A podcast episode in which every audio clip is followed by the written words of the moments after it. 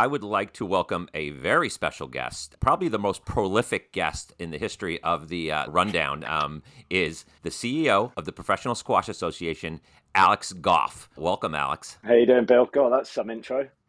Yeah, well, I'm not well, sure how I'm going to live up to that. well, I'm I'm looking at the latest poll, and you are now listed since since the big announcement last week. You are now listed as the third most influential person in pro squash. That's Okay. pretty good, right? Who's, yeah. uh, who's who's who's one and two is my first question. Rob Owen is number one, and the woman from Squash Site is number two. And it's their own polls, so they take their own polls and they put them out, and they swap one and two depending whose poll it is. But either, one of those one of those two is always number one. Just know that. Oh, So fantastic. so so being three is pretty solid, actually. Oh, yeah, yeah, I'll take that.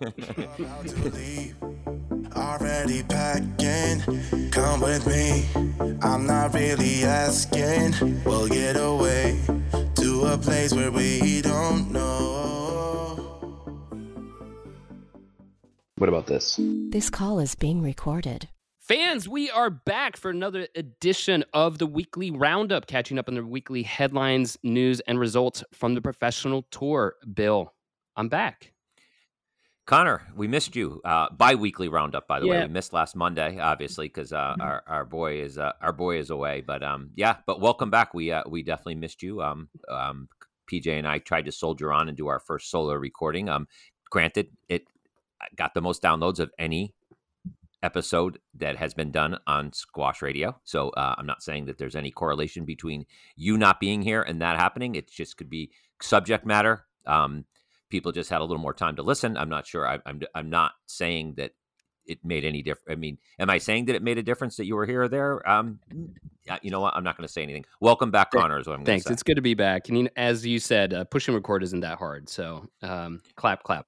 Push pushing record is, is not that hard. How was your How was your high school reunion? 25th high school It, reunion. it was really good. I mean, um, you know, some of the people I literally hadn't seen in 25 years, and um, others, you know, we have a really good group of of people. We stay in touch, and so it was um it was a feel good moment. We were definitely probably the most energetic, like of all the classes when they were doing it now. You know, hey, so and so's doing this. We were like the table, like woo, you know, like the the whole team, like the whole tent looking at us, like why are they so excited? We were just a happy, happy, happy group. So it was really well, that's cool. Twenty. Now the, the question will be: Is will you guys do? Do you do this every five years? Do you do this every ten years? What do you well, do? the reunion happens every year, and then I think It yeah, does. so it's anyone can go. Um, I just think definitely you get you know for the big every five years people get um, more juiced up for it. So yeah, it, it turned out really well. Thanks for asking, Bill. No, it's my pleasure. I was interested. Uh, we we had a high school reunion. I think I, we had a fifth year high school reunion. This is obviously eons ago, and um, our our class never had another one until the thirtieth because our fifth one was um, disrupted by someone in an alcohol fuel rate alcohol fueled rage? Is that a proper Yeah. term? Ripped up ripped apart the bathrooms the the men's room particularly uh restroom at the at the um at the venue and there was somebody wrongly accused of doing it um I'm, I'm, yeah, it's just like Bill. Look how far you've come. I'm really impressed. I know. I, was honestly wrongly accused of tearing apart the bathroom at our fifth high school reunion. I didn't do it. I honestly 100% didn't do it. I know who did it. I was but, gonna you know, say, it, like if you're that alcohol in, induced uh, rage, like would you know? How would you know how, how would I know what? if if you were the one that did it or didn't do it? Oh, I, I, w- I- but I was not. Uh, yeah, that's a it's a good it's a great question. Um, looking back, and now it's been hundred years since. But I'm just saying, for anybody anybody who I went to high school with who's listening to this, who I I know those numbers are well. Since you weren't here last week, our numbers went up, so you never know. Somebody might have logged in. Um, I did not do it. Um, the person's name who did it initials are RB, and I, I'm not sure if he's still alive or not. I'm assuming he is because I haven't read that he is not. But his name was RB. I saw him do it for some reason I was wrongly accused. I think it was because I exited the bathroom shortly before RB went in and tore it apart. So, um, but since then, I- make, um, I feel we didn't have. I feel like this is like solving the JFK files. It, it, it is. You know what? Back in the day, you, you know, we didn't have cell phones back then, so nobody could film anything. So, um, I mean, it's just my word. And but I still get the feeling every once in a while when I run into people who were involved with the organ, and I don't, I don't run into them that often anymore. But when I do run into them ran, randomly, like on holidays, if I'm ever back in my hometown, they kind of look at me like, "Oh, that's the guy who tore apart the bathroom at the uh, fifth reunion." And because of that, they didn't have another one till the thirtieth reunion. All right. but I didn't do it. I, I swear. God I swear. I swear. I swear it wasn't me. I swear it wasn't me. But no, I'm gl- I'm glad you had fun. Um, welcome back. It's it's it's good to be back. There's been some uh, um, some big news in squash. So we're gonna th- this episode's um an exciting episode for us. Um, we're gonna we'll briefly touch on Manchester. Um, the silver that happened in Manchester after the Chicago Worlds, and then the upcoming um, tournament that starts uh, starts uh, uh, El Gouna. By the time this comes out, we should be uh, into the uh, the second or third round of El Gouna. Um, but very exciting. We have um, uh, with the big news that Huge the PSA Tour was huge. huge Yeah. news that the, the PSA Tour was injected with a large amount of money by the uh, by Mark Walter's um, company, Guggenheim Investors. Um, I, I know that's not the name of the people who are actually doing doing it, but it is Mark Walter is that's his company, uh, and he's obviously a billionaire and a, a squash fan who has um, supported um, squash in the past, obviously with the Windy City Open and uh, the World Champions, uh, has injected a large amount of money into the tour. Um, so we will be touching on that, obviously, and then we will also have um, special guest uh, Alex Gough, the CEO of the PSA World Tour, uh, will join us later in the show to um, give, give the perspective of the PSA to maybe maybe give some details and answer some questions that uh, that the fans have regarding this uh, this big news. Yeah. Yeah, it's it's exciting. We'll go into more detail, but um, I said this before in a previous episode with the Infront Sports uh, Sports Media deal that that was one of the biggest moments in squash history. This surpasses that news like tenfold or a hundredfold. Yeah, so obviously the a, a huge day, and I got to stop saying obviously. By the way, I, I say I, I noticed. You notice that, like when you go through the uh, record, I say obviously all the time. Well, obviously, well, obviously. So I'm going to edit out all the obviously, so it's not. It's- obvious it is- In doing this, it is painful seeing your like your own ticks. I think I say you knows right. Um, Um, well, I've, I've done um, a better job on the ums. Um, yeah, yeah, I'm, I'm I, I um obviously um yeah exactly. So um obviously let's get into the show a little bit. Oh, by the way, just just um as you obviously know, we're missing someone here. Who? Um, PJ. Oh, fuck. Yeah. PJ. Remember, remember PJ? Uh, PJ, who claims that we don't call him for these shows. PJ, who claims that we freeze him out and that uh, he is available. Um, we asked PJ to be on the episode, obviously, and PJ said, uh, "What do you think PJ is right now? Is this about the time of year, like, because he doesn't do events in Egypt? So Manchester's over. What? There's not really any tour events left that aren't in Egypt. So P- his PSA TV season has come to an end." Uh, is he? Is this Ibiza PJ Yeah, right now? Are we talking? I Ibiza think he. PJ? I think this is about right where he needs to relax, decompress from the season. He is, um, you know, part of the the group of the international men of mystery. You know, so Yeah. we don't know. Uh, how many weeks out of the there's 52 weeks in the year? How many weeks do you think PJ actually works? If you had to guess, would you say less than 25? No, I think it's more. I think No? it's more. Okay. Yeah, 26? I don't know, but I. I mean, he's he's world class at what he does and the impact he has. So look at results. you know, you don't have to measure in like how hard you work, right? You can look at the results that you get. That's it. Let's move on. I can't. I can't even answer that. You don't even want to comment. I, I have no comment on that. I have no comment on that. So let's go. Let's go back. I know it seems like a long time ago. Um, Manchester, uh, the Silver Manchester event happened. Um, I know. You know. You you told me because because you had your um your um 25th reunion and, and then you went on vacation for a week. You didn't uh, pay much attention to this event. I Which saw is who fair. won. It's so yes, I we know who won too. Um, the, the, it- it is uh, Squash Sites. Um, uh, can I say Wet Dream on this or no? Probably.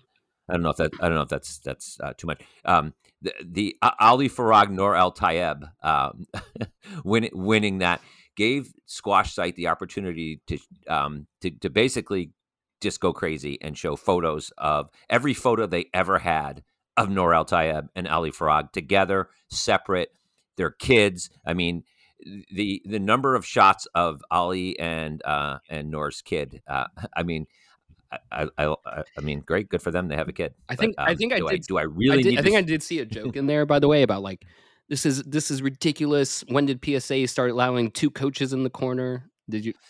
Yeah, uh, that that was a um, that, I think that was a sarcastic uh, a sarcastic tweet by uh, one uh, a PSA fan uh, who I who I know well Yeah. actually. Um, yes, It, very very it was sarcastic. it was almost like one of your jokes. It was like it was too sarcastic, and then I was like, oh, that's actually pretty funny, right? Like right, and, and, the, and the internet took it and ran And- with it and said, said the point being uh, for the photograph, it was um, um, Ali Farag and Ali and, Farag and, the, and his daughter, who's like under yeah. two years old or whatever, and coaching uh, Yeah. Nour El Tayeb. So it was it was funny. I, and I- and granted, I, I I don't have kids, so I, I I understand people who have kids like that, which is great. Good for good for them. Um, but I don't I don't need to see that uh, on a on a professional squ- uh, professional squash association feed tour or any news site. I, enough pictures of the kids. First, thank goodness that Raneem El Welily has has uh, retired because can you imagine? The number of photos we'd need to see of their child uh, on Just to PSA balance it out, Uh, be fair and balanced. just about just about fair fair and balanced coverage. Uh, squat. I mean, squash side basically is turning into Babies R Us. Uh, I stop, stop it already. Please, please, please stop it. That's all I have to say. Um, but they won, so congratulations. I think um, obviously Farag Farag coming in and off his Chicago uh, win, uh, where he was had such a flawless performance uh, at the Worlds, coming back and duplicating uh, that effort in beating Gawad again in the final uh, in Manchester. Uh, incredible. But I think the bigger story is that uh, Nour El Tayeb winning in uh, in Manchester further separates the women's tour. I mean, in the end, right now, there's four players on the women's tour, right? Who who could win an Yeah. event? I don't see any other ones. I mean, uh, we we have uh, Gohar, Sherbini, Hammamy, and Tayeb.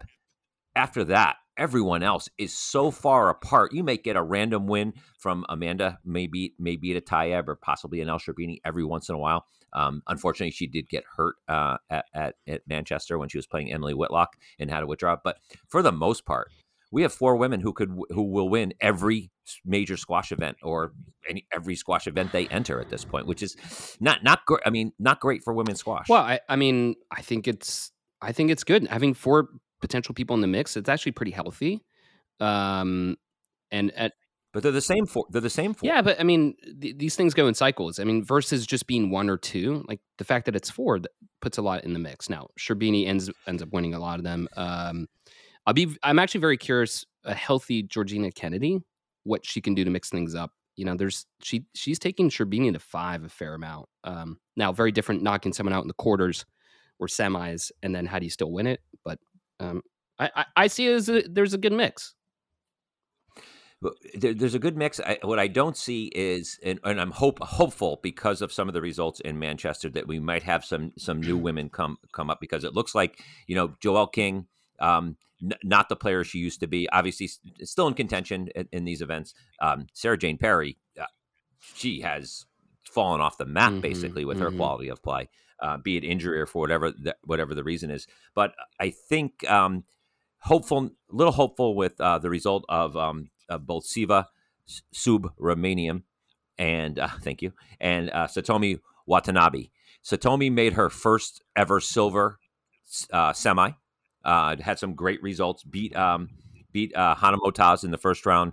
Um, beat uh, Sarah Jane Perry, then beat Tesni, and then lost a tough semi uh, a tough semifinal to Nelly, Nele Gilis. So hopefully that is a um, a harbinger of things to come because we do need some of these young players like Siva, like Hana Moataz, like Satomi. Uh, we need these young players to start stepping up because some of the uh, um, players, when you get to the bottom half of the top 10, Sarah Jane Perry and Joelle King, coming towards the end of their careers. And we, uh, if we don't see these players like, you know, Rowan Elaraby, these players step up, it's basically going to be a five uh, or four woman tour um, for the for the foreseeable future, and I don't think that's what we want.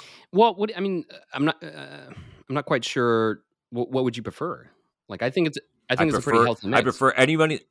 I would prefer everyone in the top ten have a chance to win a tournament that they entered in. Right now, that's not the case. Yeah. Right in the men's on the men's side, it is though. Right. I mean, the men's side, Joel Makin could could win a tournament uh, being being uh, right in the in the very top of the like what is he tenth or 9th in the world? I haven't looked at the rankings Yeah. this week. So on the men's side, it, it's not always going to be. Although it seems right now Ali's on Right. a roll, but it's there's always the opportunity that like a Diego Elias could get beat. Sure. Uh, a Joel Makin could could upset the apple cart. A Saul could get I, beat. I see what you mean. tho- the, tho- the entrenched top five or four on the women's tour, you're just like, hey, who can win that? I see. I see what you mean. Um, it, it comes down to how tough a struggle they had getting to getting to the semis at this point, and that's that's all it comes down to. And then then you watch let's let's watch Hammamy play Gohar. Let's watch Sherbini beat up on whoever is on her side of the draw, and then go Yeah. from there. not shocking. I still think it's a healthy mix, but I, I see what you're saying. All right, I appreciate that, Connor. See, we've come together. See, we, we, we could respect each re- respect each other's opinions. So coming coming up is is um is El Gouna, um, last platinum event of the season. Uh, it's a little Would late you for me. go? I mean, uh, to Yeah. El Gouna, I think so. It looks it looks really I cool. Everybody complains about how how hot it is there. It's Like they and I'm wondering when they say that, is it like hot like it is in like in like DC in August hot? Is it that hot, or is it just like it's hot for Egypt? I don't know. But the players complain about how hot it is all the time there for El Gouna. Yeah. No, would, But uh, yeah, look, it, it looks gorgeous. It looks like it looks like a really nice spot, but a little late in the season, no. Yeah, uh, yeah, for sure. It's just just tough to get excited about it. It's uh, the Worlds took place. It feels Um, like that should be the the, British- culmination of the season, right? The World should certainly be the culmination of the season. So let's get into the big news, Connor. And you're going to be our source since PJ is in Ibiza and uh, sunbathing and really has literally. No, put this way, you think I'm bitching about uh, the long season and not having any interest in El Gouna? How, is there any chance that PJ is going to watch one minute of El Gouna? Not a second, right? I, I don't know. Yeah. He's not. He, he- he- we're, we're gonna we're gonna want to talk about El Gouna. We're gonna get him on a podcast, and he's gonna like have looked up and just repeat what he reads. He's not. He is not gonna. I'll guarantee you, if you put the the same lie detector that I took uh, about destroying the bathroom at my high school reunion, I, I want to put on PJ and say, PJ, did you watch one match of at He, El Gouna? he's he's very fair and accurate, so you just be like, absolutely not. You know, like without even with, with like zero judgment or care, just like, yeah, no, I didn't. Um. So anyway, I fo- but I followed the controversy, controversy or whatever that, whatever he Yeah. calls it. so, um, so let's get into it. Um, uh, the injection of money into the PSA Tour um, by um, by Mark Mhm. Walter, a billionaire businessman who has sports ties at the highest level um, in the United States for sure, with the Los Angeles Dodgers, um, the uh, Los Angeles Lakers. Uh, or I like squash site. They said his his interest in the in the United States, sports interest in the United States, were the Los Angeles Dodgers and the LA Yeah. Sparks.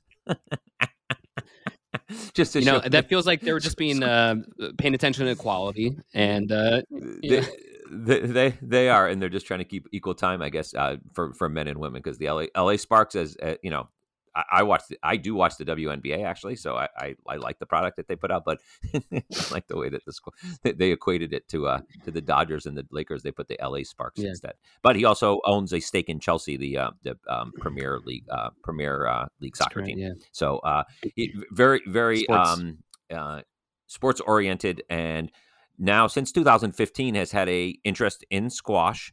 Uh, with his sponsorship of the Windy City Open and the World Championships, he's now taken that interest to another level and injecting. We're, we're being told millions of dollars. Has that figure, Connor, come out? What the amount of money that he is investing in in the PSA? No, um, and that's purposeful. You'll see this in a lot of deals where they just don't disclose the amount. Um, you know, um, I, what I what I have heard is uh, it's in the eight figure range. I'm not Oh. smart enough to know what that means. Yeah. Is that does that mean over over over nine million nine hundred ninety Yeah, got it. Yeah. So tell me this, and, and you have a little more inside knowledge from your time with the PSA. um, tell me the difference between so SM SMM, Mm-hmm.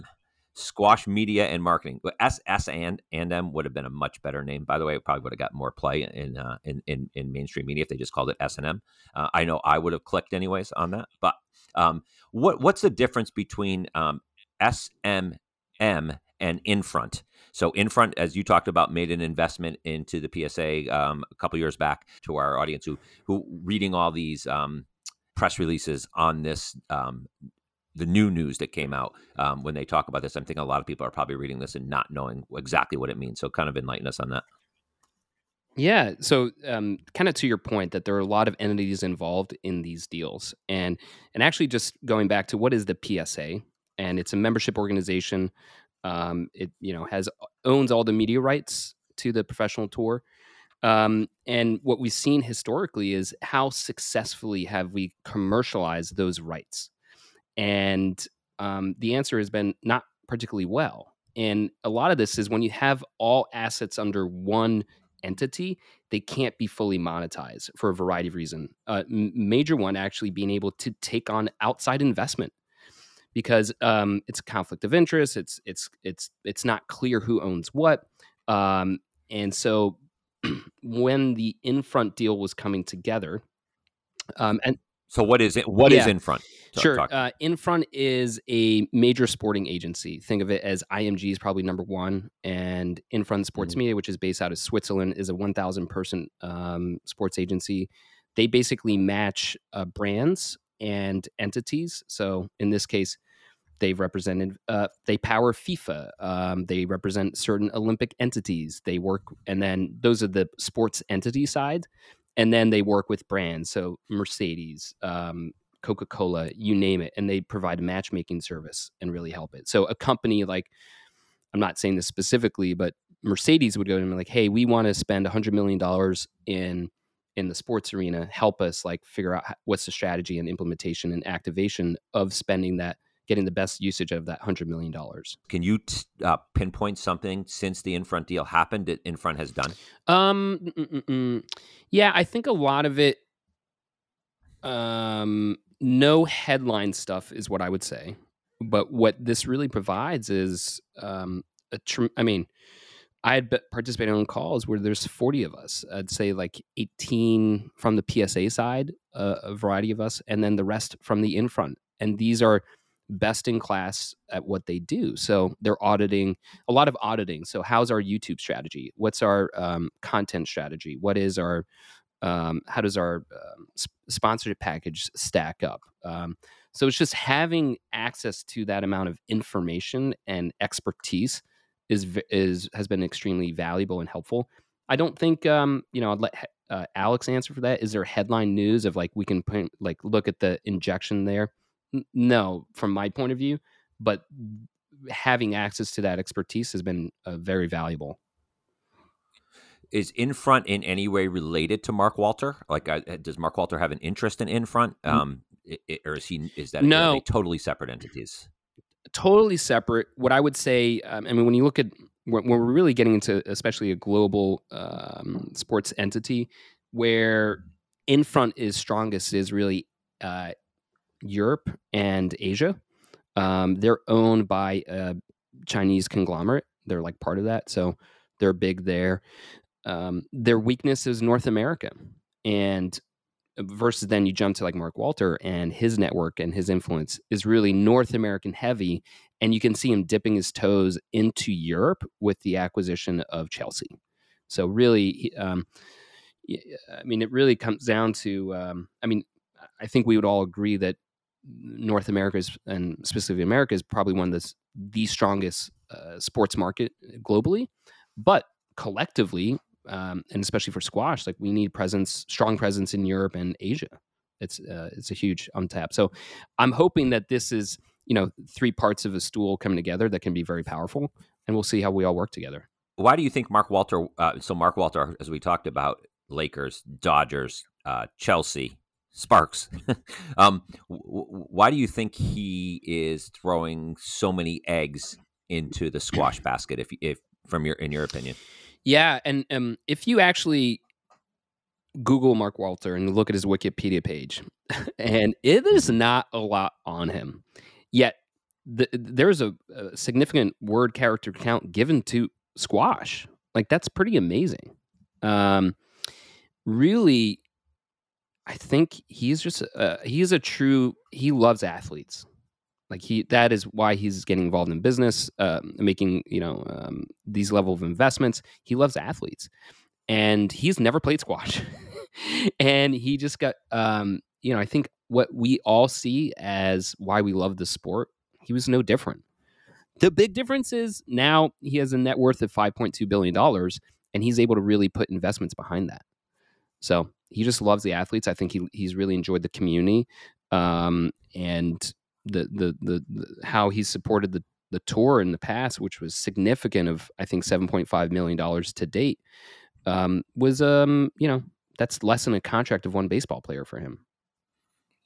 Uh, and, and if you you know the money that's being put in there, if you had to you know from from your position say, are we going to see that money uh, affect the actual events themselves like will there be more events? Will there be higher prize money? Or will this more affect the the squash tv uh, content and how squash tv covers the sport? I think w- there is a, a shared ap- aspiration of we want to get more uh, dollars to the players to make this a viable you know i mean frankly the lower level players are barely making a living. Y- you know this right? Mm-hmm. and so we need to get this closer to um, golf and tennis. It's gonna that's gonna take a long time.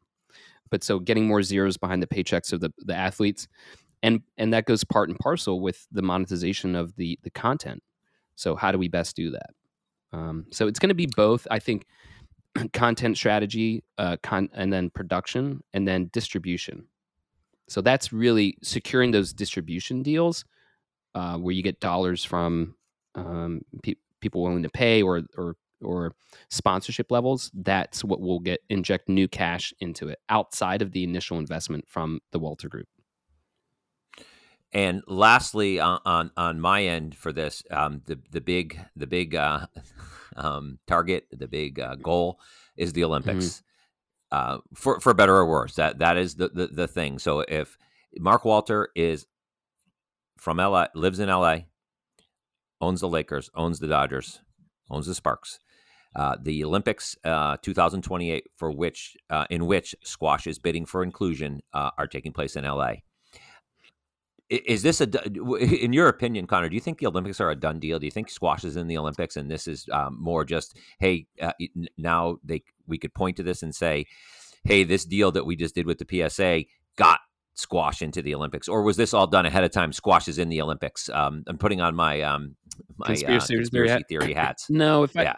So, so because if, in my opinion, I think squash is in the Olympics. I think it's a done deal already, and I think this is something that uh, news that just is going to now be. Um, uh, this, they're going to make this as this. This was what the what catapulted squash into the Olympics, and it could be the first um, first like thumbs up like hey this investment is working it's now in the olympics but in my opinion it was like it was all done in, in concert is, uh, do you think there's any validity to that I think what I've learned through the Olympic bid process is that it's a total black box and it's actually done in very small rooms. And there is a voting body of, you know, 122 people that do vote on this stuff. And there's a very powerful executive council. I, I don't think we'll ever know. Um, where I, I think this sets us up is like, you couldn't have asked for a better person to be involved at the right time where we don't know where this stands and could this be the dot like the lead domino that uh, olympics are going to pay attention? You know and when you're negotiating with the like la community and this guy has the stadiums you know the baseball stadiums the um the basketball stadiums like that's a pretty powerful negotiating person at that table. So and now not just could he have been an advocate for like i think you guys should consider squash he's now financially motivated um, for squash to be included. Like, you know, automatically this will 10x or 50x his investment. So, you know, and I and and going back to um, you know, I think what we need to look at is not just the single person, but the network effect here is extremely powerful. Um, if you recall, Billie Jean King, who about a year and a half ago said, you know just spe- spoke so highly of squash and look up the clip if you haven't um, i mean and he she is part of the uh, the investment group or i shouldn't say specifically this one but you know uh, they have each other on speed dial billie jean king and mark walter um, and that you can have more powerful champions and i think we'll only see that increase the number of people advocating for the sport uh, who've never known about the sport so, uh, uh, so lastly, before you know, before we turn to Alex and, and we get some some answers, we're, we're kind of surmising, right? Is Mark Walter basically in charge of the PSA right now? Is or is he just uh, have an investment in there and he's a stakeholder and he's like on the board? It, like where is he in, in, in relation to the uh, uh, to the structure? Uh, Ziad Al Turki, uh, obviously, if I'm pronouncing his name correctly, has been the driving force behind the PSA board uh, for for like the last ten years, I guess, maybe maybe maybe more. Um, where where is Mark Walter right now in the power structure of the PSA? Is he is he basically calling the shots? Another good question. I I will only um I don't know specifically. Let me caveat that. Um, what I do know, either the directionally where is going and or how do other investments work. You know, there's um there are, are investments where hey, we're now putting in this cash and we want to take over the management team. Um, and that that sets a whole different tone, right? There's other times where it's like, look, I think you guys are doing a great job. It looks like you're missing some access to capital and access to you know networks and all this stuff and like we're going to help and work with you i think it's more leaning that way. That doesn't mean do you want a person like mark walter helping to influence the direction? I think we'd all agree yes. You know he's uh, in every arena he stepped in he's been successful. Um so calling the day-to-day shots no he has zero time for that.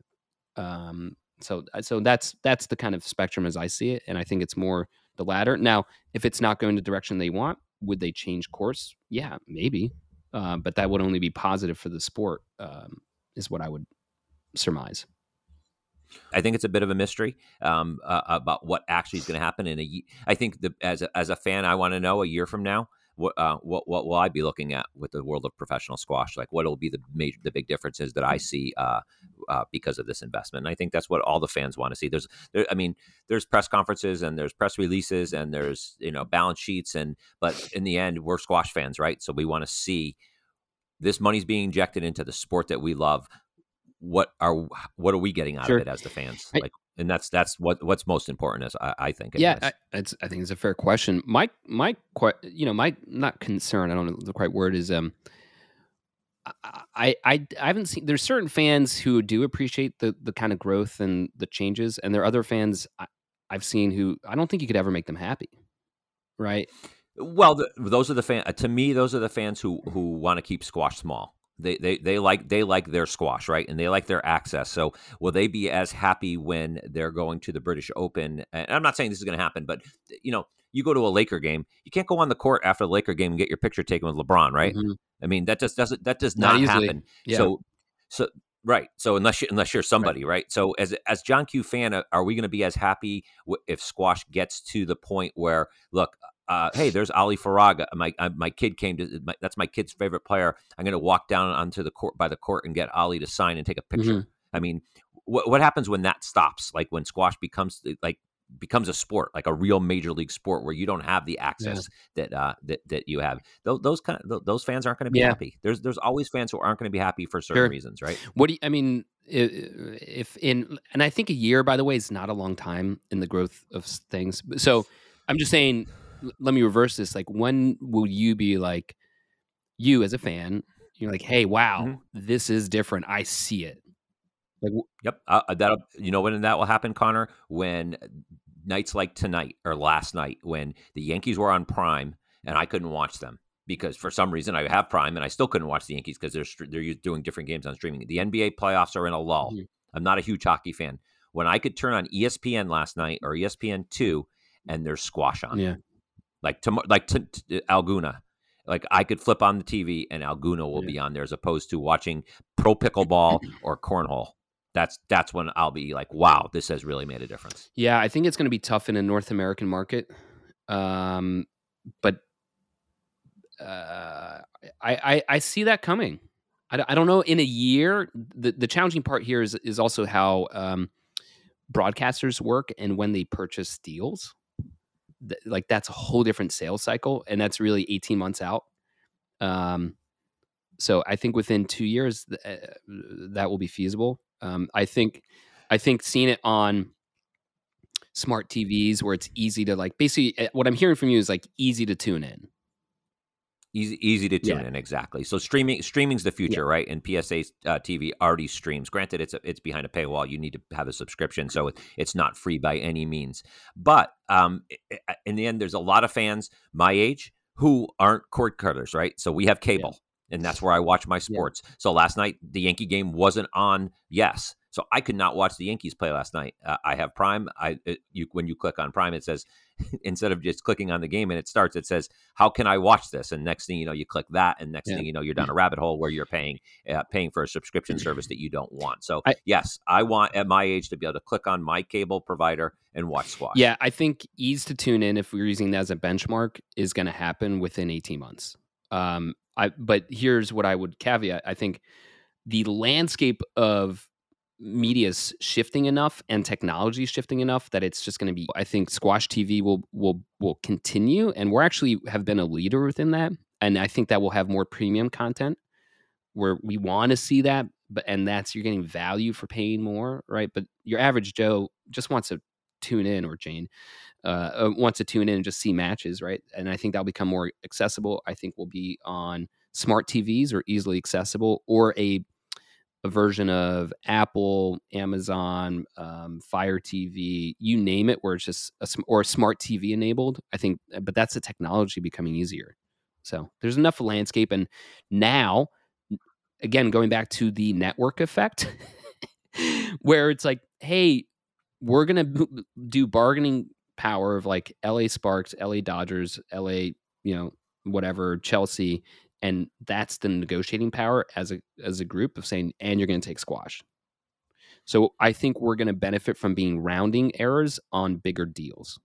Look look forward to uh, having some of these questions answered uh, coming up next is uh, the ceo of uh, psa uh, world tour is is alex gough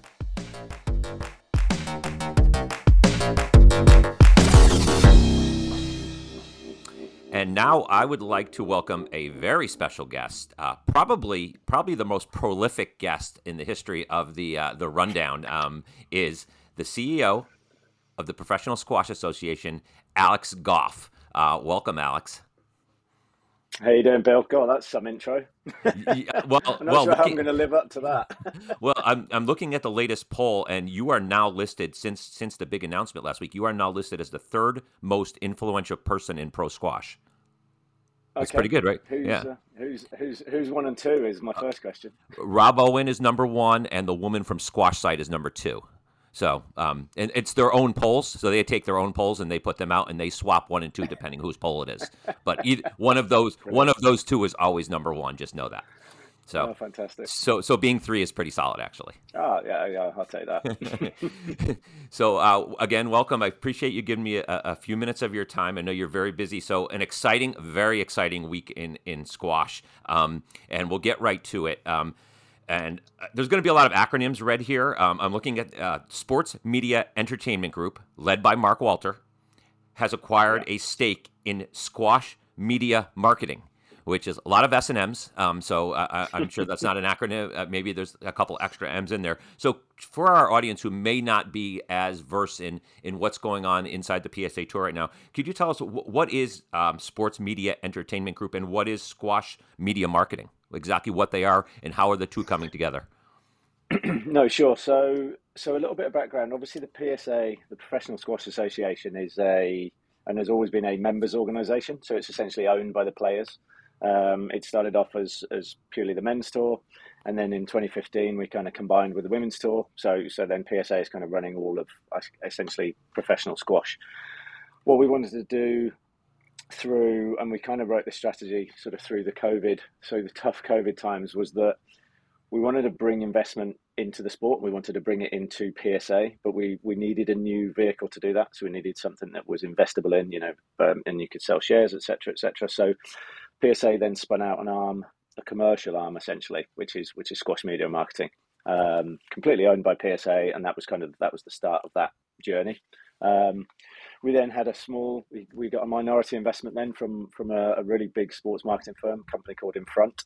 So that was now that's now a couple of years ago, um, and essentially the, the the whole aim of it was to was to really kind of to bring sort of some really meaningful investment into into squash and into the PSA and and and and to use that then to kind of drive the tour.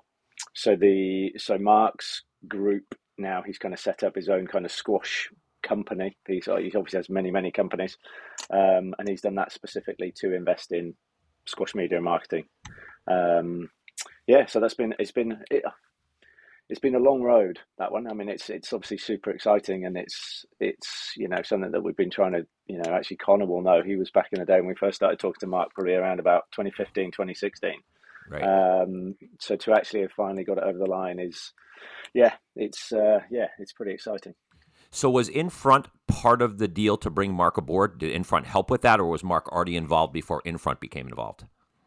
Um, actually, I mean, Mark was involved. Kind of the, the conversations with Mark were were, were before Infront, um, and what we were trying to do was we were kind of sort of trying to validate the business model, really, um, and that was kind of you know bringing in a big hitter like Infront.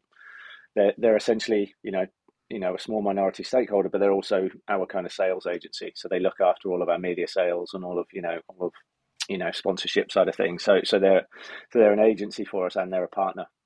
Um, and obviously, then when we went back to speaking to Mark and, and we told him about the new structure, he he he agreed that that was the right thing to do. He thought it was, you know, actually was quite complimentary about it, and um, yeah, and, and obviously now we're here. We are today with him with him with him owning a piece of that, and um, you know, and all that will bring with it, and hopefully the influence that he can kind of you know wrap around everything will be will be significant. Hopefully. So obviously, the headline saying uh, a billionaire uh, sports sports guy uh, invests millions into the PSA Tour. That's the headline, right? Are, are, you at liberty to say like what amount are we talking about? Like when you say millions, I mean millions could be a million, million could be two millions. Um, is is there an amount that he has invested, a finite amount, or is it an ongoing um, investment? Um, yeah, it's a figure that we, we we didn't, and actually this was kind of Mark's advice. He didn't want that out there in the public domain just yet. Um, so, but it's it, will certainly allow us to do a lot of the things that we wanted to do.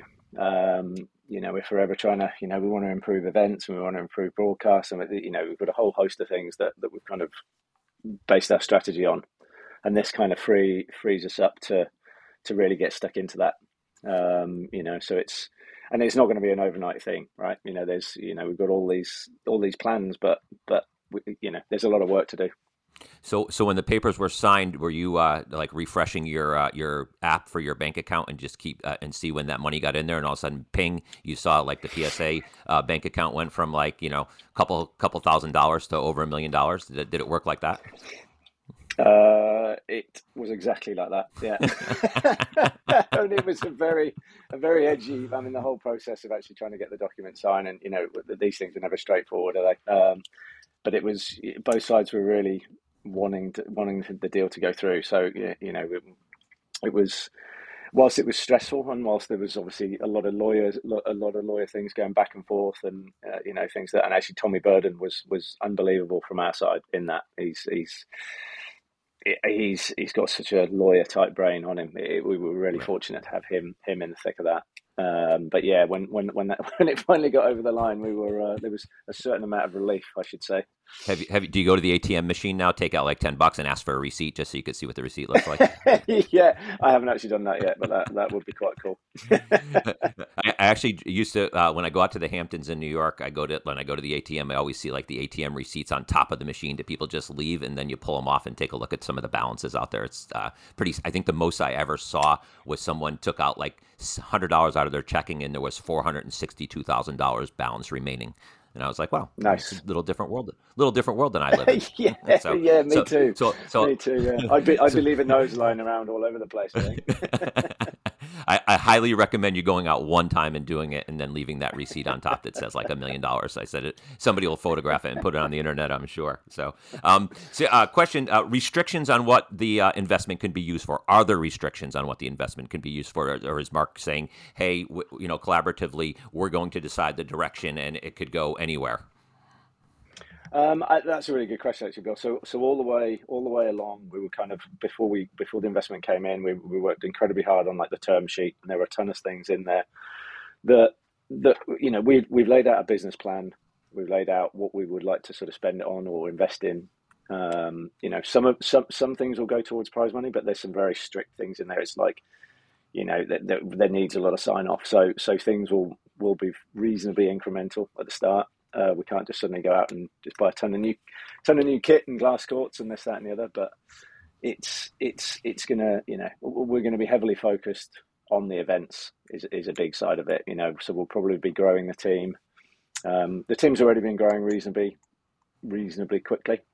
We're up to about 45 employees now, but you know that's probably to probably going to need to move on to kind of 55, 60, and then you know upwards from there. You know, as and when sort of things keep moving. Um, you know, but it's it's certainly not a it's certainly not a right. There's there, there's some money, throw it at prize money. You know, that's that's not going to be that's not going to be the approach. We, we just want to keep building things. You know, bring in new sponsors and make the events better, um, and and bring in. So when you say make the events better. Sure. When you say make the events so, better, t- talk to me. What do you what do you think are the biggest areas of improvement that are needed uh, from your point of view, and when it comes to the events? Um, that's also a good question. The I don't know. Well, I mean, when you, I mean, American sports do this incredibly well, right? You, you, you go to, you go to some of the events in, in, in the US and, and, and there's just, there's just a ton of other things to do. You know, it's all, it's, it's, it's a family day out or it's a family evening out. You know, there's, you know, there's entertainment, there's, you know, there's great food, there's drinks and, you know, and it's actually giving people a really good experience when they're at the events it's not just about sitting there and you know watching four hours of squash per se or you know it's not like that for any sport really um, so it's I, we we were really pleased with how the really pleased with how the British Open went. Um, so some of the production in that was was the, the, the one we just did at the Rep Theatre in Birmingham. Felt great, you know. Putting it in theatres is obviously is a really good fit for squash, um, and I think we'll try and do a few more of those sorts of things. It's been done before in the past, but this this was the first one we've done in a while where we really actually felt pretty proud of it. You know, it was it was it felt like a really good, solid event. Everyone had a great time. You know, you, you go to these places, everyone's super comfortable. You know, the sound's great. You know, it's just it's just got a really good feel. Um, so it's you know, and and and along with that, you know, you're trying to you know you're trying to sell these trying to sell these events out. You know, that's always been that's always been an aim. You know, sometimes they're a bit the events are a little bit light at the at the start of the start of the weeks, but you know, we want to start trying to sort of you know like the Canary Wharfs of the world, you know, there's a there's a few events around that do actually kind of sell out, and that's that's that's a big aim. And um, first, on the squash TV side, uh, what do you see as as being the improvements? So a lot of people talk about camera angles, camera quality. Uh, squash TV, in my opinion, gets gets such an unfair rap on on the internet. Uh, to me, it's a fantastic product. I totally enjoy watching it, and the fact that we could tune in, that I could tune in and watch squash from Egypt today, is just like it to me. To 15 years ago, couldn't even think about that, right? So, um, I, no, I, sure, yeah, yeah.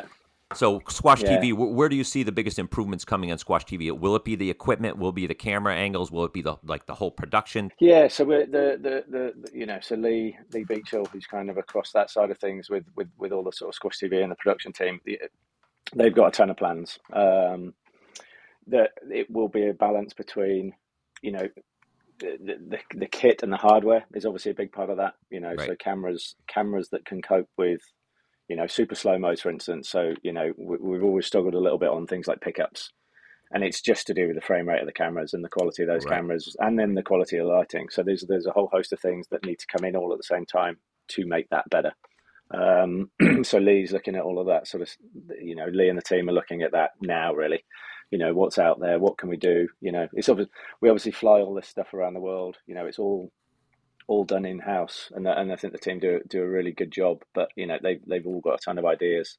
You know there'll be more kind of um, a lot more kind of data so a lot more kind of analysis of the matches. So we're, we're, we're looking to bring that in again quite soon where you know and that will come in live you know winners and errors where they are in the court you know those sorts of analytics w- will build up um, and actually be able to put into the into the broadcast.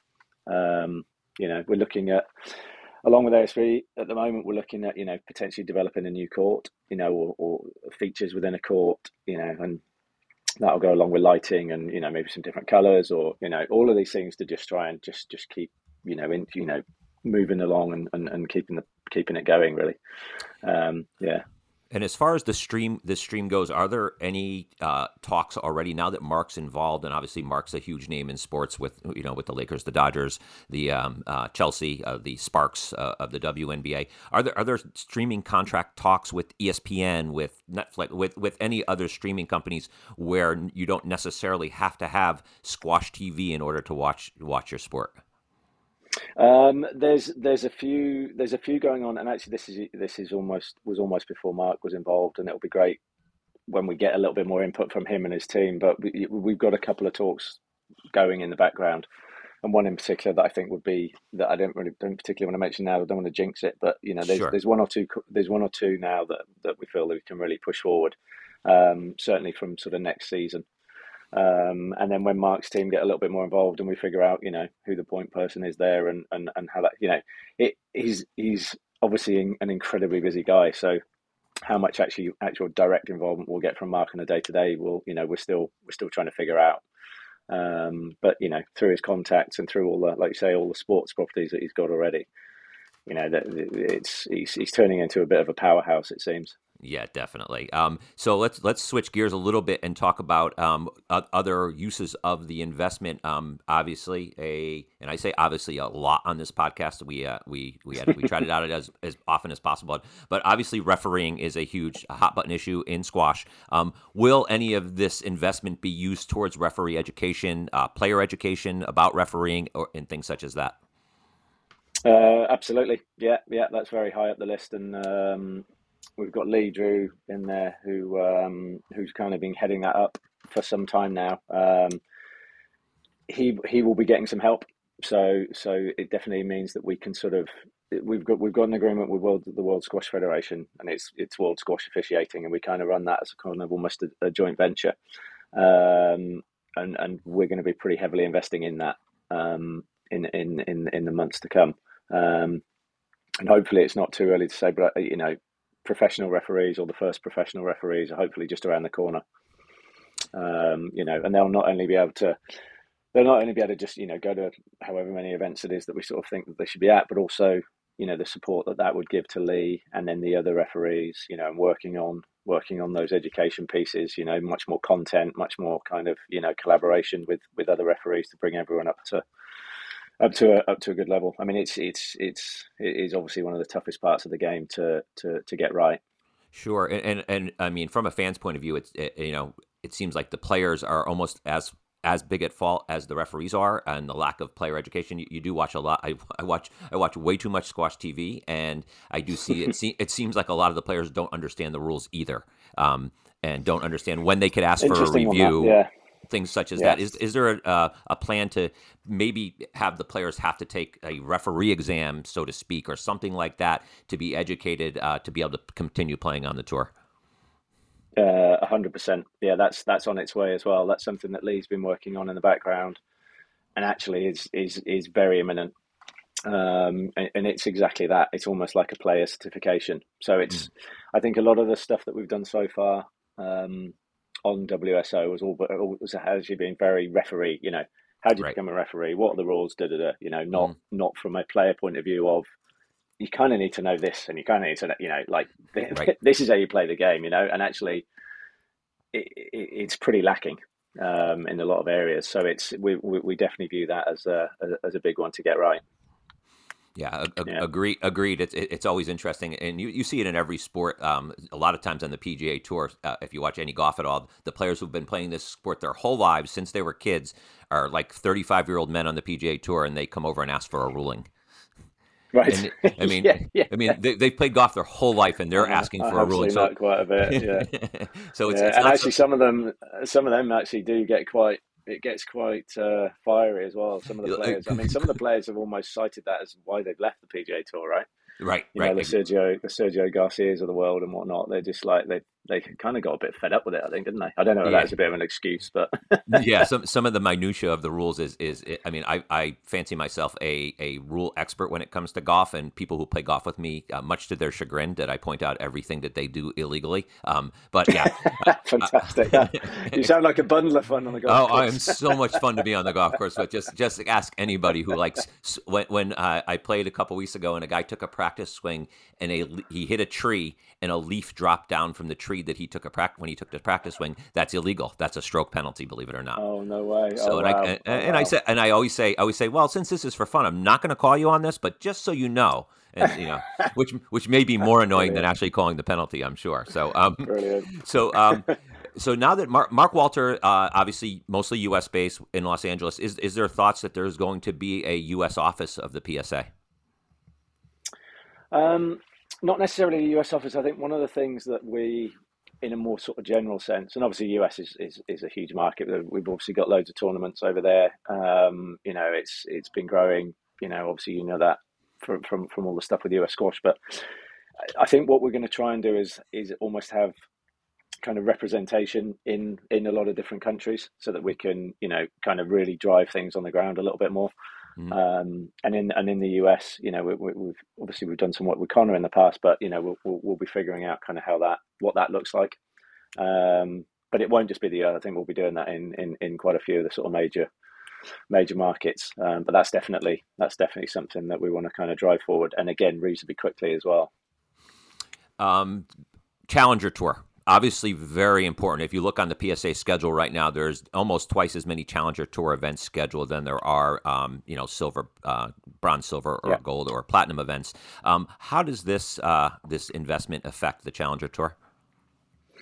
So we've well, one of the things there's a few things we've we've started up a bit of a grant scheme for the Challenger Tour where mm-hmm. where we're almost directly kind of you know helping tournaments either increase levels or you know get started in the first place. Um, and we started that sort of through through COVID. Um, we will be able to really kind of accelerate some of that, you know, and actually put those figures up and actually really kind of drive that and really really support as many tournaments as we can really going forward. Um, but I think the next thing, and that comes back to your point about, say, you know, someone based in the US, it, you know, we really need it's going to take a lot of focus, you know, trying to get more tournaments on. You know, we've got a lot of members now in the men's and the women's side. Um, and further down the tour, it's definitely difficult to get started and to, to get off that kind of bottom bottom layer. So we know that, you know, uh, we've, we've set some pretty challenging targets, you know, and over the space of the next kind of five years, we'd hope to almost be kind of doubling those numbers down there, you know, and you know, I say down there, but you know, at that sort of level, because mm-hmm. because there's so, we want all those, but we want that pathway. We want we want players to get better. We want them to have those opportunities. So there's probably going to be as much focus on that challenger tour level as as, there, as there is at the top end. Uh, noticeable because I, I, do I do some emceeing at these challenger events and notice that you know the, the age of the players very very young for the most part right they skew very young yeah. there's some veterans on there but for the most part is is there any education for those type of players i mean you have basically 16 17 18 year olds traveling the world going to strange countries um, not really yeah. educated in like airlines and like hotel bonus programs. You know, United Airlines, like these people are like flying Spirit Airlines, um, paying extra fees, probably paying more for a ticket right. than they would if they fought a, flew a regular airline. And then they get eliminated earlier. They maybe stay later than they could, and instead of having like being able to change their just like that's minutia, change their flight for free, they have to like stuff, yeah. put out some money. So, is there ever any thought like for to have player education on basically how to deal with the tour, how to deal with life on the tour, especially at such a young age for kids who don't have parents mm. traveling with them? Uh, I mean, the short answer to that is yes, we do mm. need to. Um, we again, this this kind of happened uh, sort of through COVID. We we had a platform called um, Hive, which was a bit of a which was a bit of an education platform. Uh, ton of ton of stuff in there, and actually, and and really trying to cut, really trying to actually educate on all of those points that you just made there. You know, how to do some really kind of you know basic stuff if you never traveled before, and you know there was there's a whole heap of stuff in there. One thing that just didn't necessarily really happen is we didn't get as much engagement as we thought we would. Um, so it, and then from a sort of from an office point of view, it kind of needs somebody driving that almost daily, you know, day in day in day out or week in week out. So one of the right. one of the areas, one of the people that we've got earmarked, or, or one of the roles we've got earmarked is like an athletes manager. You know, somebody that somebody that that's pretty much solely their job is to be a go-to person for advice and for education and and and they can work on all of that sort of you know um, that kind of content that and, and just keep trying to drive that out and keep trying to put it in front of the players because because you're right i mean it is slightly scary seeing you know some of the some of the youngsters traveling here there and everywhere and you know they're you know they're you know they're still at school some of them and it's um yeah, they, they they get the experience quite quickly, but it is it is a little bit of a concern, right? And uh, uh, definitely something that we want to pay attention to. Um, speaking of the Challenger Tour, a lot of your players who uh, from the Challenger Tour at this point are now coming out of the Collegiate Squash Association in the United States. Is there is there any of this uh, money earmarked for any kind of connection or, or better connection with the Collegiate Squash Association in the U.S. Uh, and trying to basically persuade players, hey, this is a route you could take, as opposed to uh, you know, going for that internship at Goldman Sachs uh, this summer, they could, uh, you know, where they're going to make a ton of money, uh, come out and play some PSA events. Uh, think about joining the PSA sure. tour full time in, in, in, the mission to continue growing the game. Mm, no, that's yeah, that's also an interesting one. Yeah, we've spoken, and I know Tommy's spoken to David um, mm-hmm. a, a, few times around these sorts of things. So we've got a, whilst we've got a, a, a good relationship with um, with the College Squash Association, we haven't necessarily done that much about it. So it's definitely an area that we can, you know, we keep needed to, we keep need to keep needing to revisit these kind of things. Um, and and you know we've, we've we've tried to get you know squash TV into a lot of the colleges as well. So you know mm. I, I think they're all pretty aware of you know what's out there, but um, it's it's it's a tricky one, isn't it? I mean, I think we almost lost. We pretty much lost. We nearly lost Ali Farag to to that sort of thing. You know, right. you've got somebody that's you know four time world champion now, and, and and at one point he was 50-50. You right. know, so it's you, you, know smart. You know, all these smart kind of girls and boys that that go to college, you know, are very talented and they have got options. You know, we've just got to keep making it as attractive as we can. You know, keep getting the prize money going up, keep making those you know those those links with those players. Um, because yeah, like you say, there's there's there's a ton of good talent there, but they're also they've also got lots of options as well. So we need to we need to be doing a good job to uh, to kind of hook them into the tour. So, so I've, I've already kept you longer than I said I would. So I am gonna. I just have a few more questions for you, if you could indulge That's me. Um, yeah, yeah, yeah. So, so talk to me. What does success look like uh, three years from now in Alex's yeah, so we've, mind? We've yeah. I mean, it's we've worked quite hard internally on some of these numbers, and, and, and I alluded to all the, all the great stuff that Tommy Tommy Berden had done. So kind of at, at the at the at the sort of senior management level, if you like, sort of myself, Lee, Tommy, and, and Jackie have been working on the strategy pretty hard with with um, with also Deloitte in the background as a bit of a uh, a check and balance. Um, it, we'd like to see we're, we're just about coming into well this season is the best prize money that we've ever had and we're at just under nine million dollars um, basically the aim in kind of five years time or five seasons from now is kind of doubling that. So, so the aim is eighteen million dollars for 5 mm-hmm. years time, which mm-hmm. is obviously reasonably aggressive, but you know, hopefully, you know, we, we we think we can put the right things in place to get there. Um, like I said before, the Challenger Tour, you're probably looking, you know, trying to go from kind of, you know, a couple of hundred tournaments to, to, to more like, you know, 350, 400. Wow. Um, really trying to sort of move that on. Um, and then similarly with the satellite tour, you know, there's a lot of scope for growth in the satellite tour. Um, the tour team already shot me down when I mentioned a thousand satellite tournaments in five years' time, so I'm not sure I'm allowed to say it again, but but but, but I'm going to anyway. But I'm going to anyway, because um, Tommy would probably have that figure higher anyway. Um, but no, it, it, I think with all the all the support that we can try and give, especially those sort of you know the the the challenger and the satellite, you know, better tools for how to run events, better tools for how to, you know, attract sponsorship in, you know, all these sorts of things. You know, I think those, I think we can get there. So it's, it's, it's, it's one of those, it's one of those funny situations now. We've been, we've been focused so hard on trying to get to this point, um, you know, getting the investment and, and figuring out, you know, what we would do. But it also felt like we weren't quite sure when that was ever going to or if it was ever going to get over the line. And now it has. It's like right, crikey! Now we've uh, now we've now we've got some work. you know, we've been working bloody hard till this point, and now we've got a real load of stuff. And now we've got a lot to do. You're like the the so, dog chasing the car. You finally caught the car. Now, now what do you yeah, do? Yeah, and yeah, and it's like right, keep going again. So yeah, we, we, yeah we're not very good at sitting back and you know taking it easy. So yeah, we'll right. be we'll be driving it pretty hard over the next the next sort of three, four, five years.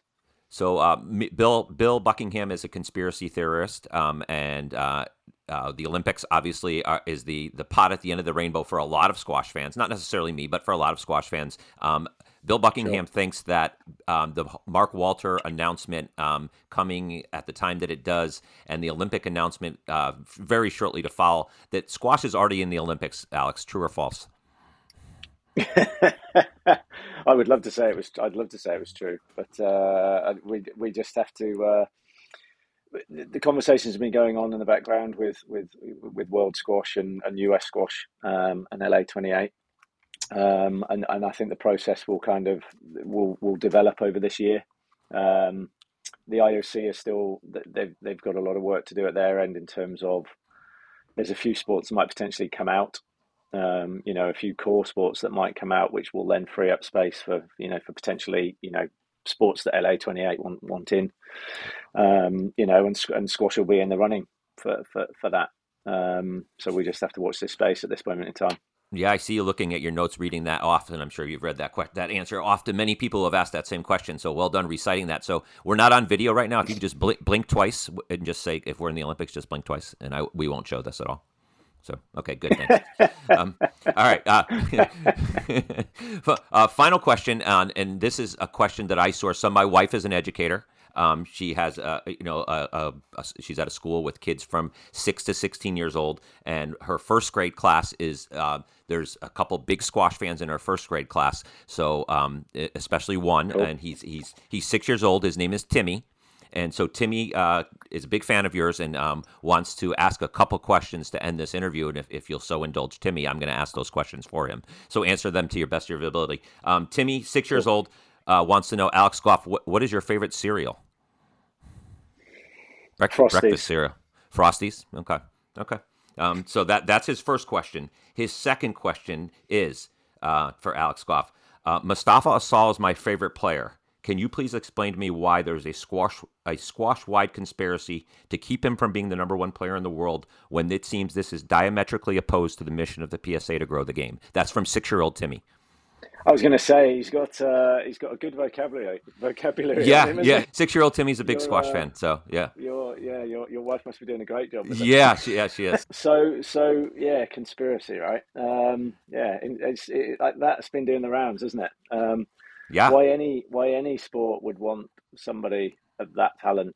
You know, would why would they be trying to undermine them or get them to you know not be something when they're quite clearly a very very talented individual? I just I find it quite hilarious, really, that people think it's a conspiracy. Um, I mean, one of the things that we've got to do, just generally, and, and this is this is this is top of the list really for, for as we go forward with, with the investment is you know we've got to make squash a great product. You know, it has to be. We have to.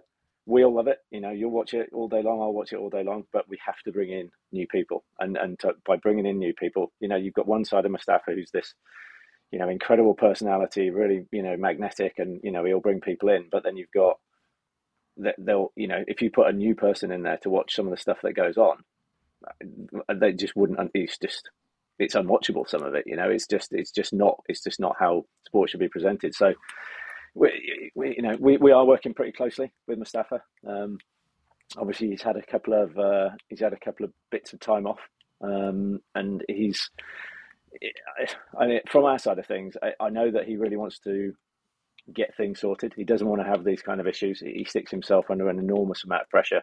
I think the situation that he's found himself in is is is all kind of pressure led. Um, so we do have, have, to do our best to kind of support him and get him through this bit. And uh, yeah, we, we yeah, there's no you know we don't want to be banning players like that, but we you know we've got to we've got a duty of care to you know the rest of the players on the tour when, when things like that are happening. You know, the, the, you know, there's always going to be consequences. So, yeah, we're we're hope we're hoping that it starts to sort itself out pretty soon. We are working quite closely with Mostafa. You know, we speak to him all you know speak to him all the time. Lee Drew does a, does a lot of work with him. Um, he's got to try and figure it out. You know, like I said before, he puts himself under these this enormous amount of pressure. You know, you can see that in his kind of celebrations and you know and there's stuff he kind of needs to work through. And you know, we'll give him as much support as we can. Um, but yeah, we're, we're, we're hopeful that things will will get better, and you know, and the conspiracy theory kind of accusations will kind of hopefully disappear because it's yeah. I'm all for a good conspiracy, but I'm not quite sure where this one's come from. Really, it doesn't make an awful lot of sense to me. Yeah, well, you know how first graders could be, Alex. So you know that's just coming coming from the, from the mouth from the mouths of babes. So I, I really appreciate your time. Um, thank you very much. This is a very exciting time for uh, for not only pro squash but for, for squash in general, and uh, we look forward to everything that's going to uh, that happen with this investment. It, it, it, doesn't get much more exciting than this for our sport. No, let's yeah, yeah, let's uh, yeah. Hopefully, we can uh, you know keep driving things forward. That's that's the ambition. Thanks for listening to another show on SQR Squash Radio. We really do appreciate you taking the time to listen, and we have a quick ask. In an effort to help us grow, if you have a quick minute, please consider sharing an episode with a friend who might be interested or leaving a rating on any of the platforms you listen to your podcast. It would mean a lot to me and the rest of the team. Thanks so much and have a great day.